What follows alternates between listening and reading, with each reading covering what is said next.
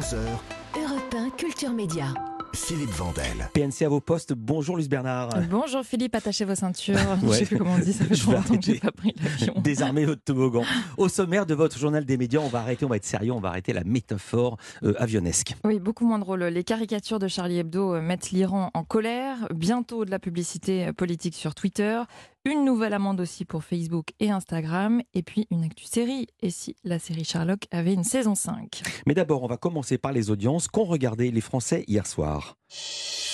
Ils ont regardé euh, le lancement de la saison 2 euh, de la série de France 2, Le Code, 2 670 000 téléspectateurs hier soir en moyenne, 13,8% de part d'audience. Alors c'est en légère baisse hein, par rapport à la moyenne de la saison 1, c'est généralement ce qui se passe hein, sur une saison 2. Deuxième, c'est euh, The Resident sur TF1, Euh, là c'est le lancement de la saison 4, 2 340 000 téléspectateurs, euh, 12,2% de part d'audience.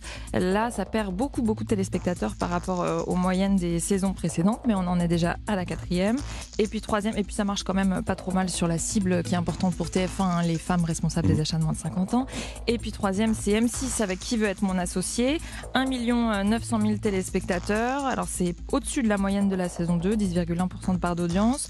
Et c'est très puissant sur la cible, hein, 23,5% sur les FRDA, ce qui permet à M6 d'être leader. Et encore une fois, pour les chaînes privées, c'est ça qui est important. À noter, pardon, bon, tant pis. Oui, Si, à noter, à noter que sur Arte et sur euh, C8, euh, les deux chaînes sont euh, à 1 300 000 téléspectateurs grâce à un film et à la série Mangeville. Non, mais euh, c'est important de noter. Je trouve que ça me rappelle quand le- quand l'avion il fait mine de atterrir, puis finalement le pilote il redécolle, puis finalement on se repose. Là on s'est Ah posé, bon c'est bon. C'est un peu inquiétant ça.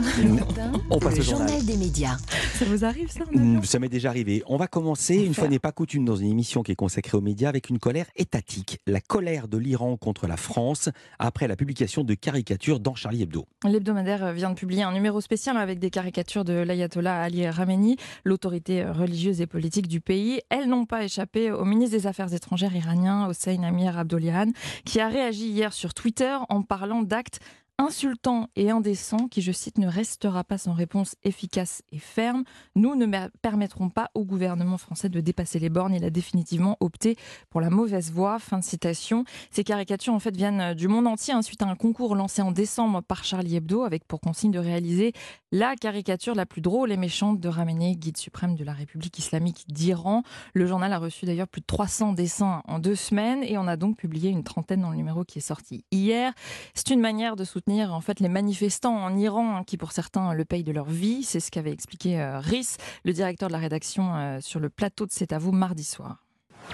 On se dit qu'est-ce qu'on peut faire de là où on est en France, euh, voilà, à part les soutenir et leur faire comprendre qu'ils ne sont pas seuls à, euh, comment dire, à partager cette vision du monde qui, qui est aussi un peu la nôtre, quoi, c'est de vivre dans une société la plus libre possible, voilà, et que donc ils ont raison, ils sont dans la bonne direction, même si c'est tragique. Vous espérez que même clandestinement, ce numéro spécial de Charlie Hebdo soit vu Oh, c'est fort probable qu'avec Internet, euh, ça circule sur le net, comme, comme toujours, évidemment. Et puis c'est aussi un numéro anniversaire, un triste anniversaire, hein, celui de la tuerie du 7 janvier 2015 dans les locaux de Charlie Hebdo. Actualité du côté des réseaux sociaux avec un nouvel épisode du feuilleton Musk Twitter qui n'en finit pas. Le réseau social va à nouveau autoriser les publicités pour des causes et les publicités politiques. Oui, Twitter n'a pas précisé ce qu'il entendait par cause. hein. Quant aux publicités politiques, ça signifie que des partis, des candidats ou des élus pourront euh, donc payer pour faire la promotion de leurs idées ou de leur candidature euh, à des élections. En 2019, le fondateur euh, de Twitter de l'époque les avait euh, pourtant interdites, hein, ces publicités politiques. Ce revirement s'explique euh, par le besoin de trouver des nouveaux annonceurs. hein. Le réseau social en a perdu plusieurs ces dernières semaines depuis le rachat par Elon Musk et toutes les polémiques qui ont suivi, notamment sa politique d'assouplissement de la modération. Ces publicités politiques, elles posent des vraies questions de démocratie. hein. Rappelez-vous, ça avait été un outil pour la Russie pour influer sur l'élection présidentielle américaine. C'était en 2016 pour favoriser le vote pour Trump. Il a été montré dans une étude que ces publicités ont en fait un faible in- sur les électeurs qui sont déjà euh, convaincus, déjà décidés. Ça ne fait pas changer d'avis. En revanche, ça a un vrai impact sur les indécis et puis sur le taux de participation à une élection. Et à noter que les publicités politiques euh, sont déjà présentes hein, sur d'autres réseaux sociaux, notamment euh, sur Facebook, qui ne les avait pas interdits comme Twitter, ce qui lui vaut d'ailleurs des critiques régulières sur le sujet. Et Twitter, de son côté, n'a pas précisé hein, si la décision de les autoriser à nouveau valait pour le monde entier ou uniquement pour les États-Unis. On reste chez les géants. Une nouvelle amende européenne pour le groupe Meta. C'est le groupe qui possède notamment Facebook ou Instagram. Près de 400 millions d'euros pour ne pas avoir respecté euh, le règlement européen de protection des données personnelles. En fait, il est reproché à la firme américaine de ne pas avoir recueilli le consentement libre et éclairé de ses utilisateurs pour exploiter euh, leurs données personnelles et proposer des pubs ciblées, des pubs personnalisées. Concrètement, ça veut dire que Facebook et Instagram ne nous ont pas clairement affiché un message, une question pour nous demander d'accepter euh, de que nos données personnelles soient utilisées pour ces publicités, comme l'impose normalement le règlement européen. Au lieu de ça, en fait, ça a été inscrit directement dans les conditions euh, d'utilisation des deux réseaux sociaux. C'est un très long texte Ah oui. que beaucoup d'utilisateurs se contentent d'accepter, mais sans lire, parce que c'est vraiment très long. Quasiment personne ne lit en entier. Il faut Mais être voilà. juriste. Exactement. Donc ça a été considéré euh, comme une... Parce que c'est écrit petit. ou très patient. Ouais. ça a été considéré euh, comme une violation de la réglementation européenne. Meta, de son côté, conteste cette décision et annonce faire appel. À terme, est-ce que Meta devra mettre en place un message justement de consentement sur les données personnelles uniquement là-dessus? C'est un enjeu très grand hein, pour la firme, la firme puisqu'elle gagne de l'argent grâce à la publicité et en particulier en pouvant proposer aux, annonceurs de pouvoir cibler euh, des profils d'utilisateurs justement grâce à l'utilisation euh, de ces données personnelles. Si les utilisateurs euh, refusent ce point en particulier, eh bien le manque à gagner pourrait s'avérer problématique pour Meta.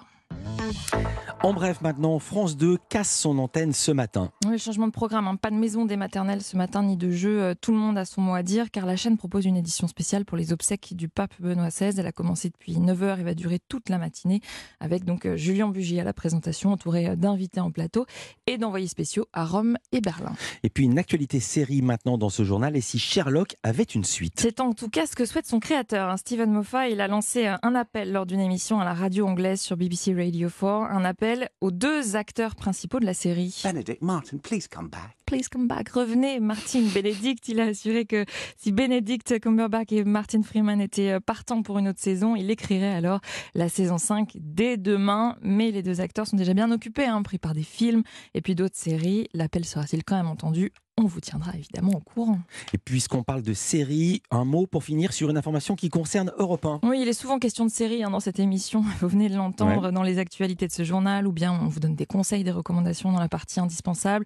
Il y a même des invités qui viennent parler Mhm. de, no- de leur nouvelle série Tout à sur toute l'antenne d'Europe 1. tout Oui, à l'heure, mais- on a parlé d'une série sur Arte Ben voilà, avec voilà. François-Xavier de l'Estrade. Sur toute l'antenne d'Europe 1, elles ont vraiment leur place à l'antenne. Alors, la radio a décidé euh, de s'associer au festival Cannes Série en devenant partenaire, ce qui veut dire que du 14 au 19 avril prochain, on vous fera vivre l'événement sur l'antenne avec une programmation spéciale qui sera dévoilée un peu plus tard. Cannes Série, c'est un festival international hein, qui propose euh, des rencontres, des projections gratuites pour le public. Ce sera la sixième édition cette année, enfin la sixième saison. Formidable. Merci beaucoup, Louise. À demain pour un nouveau journal des médias. À demain.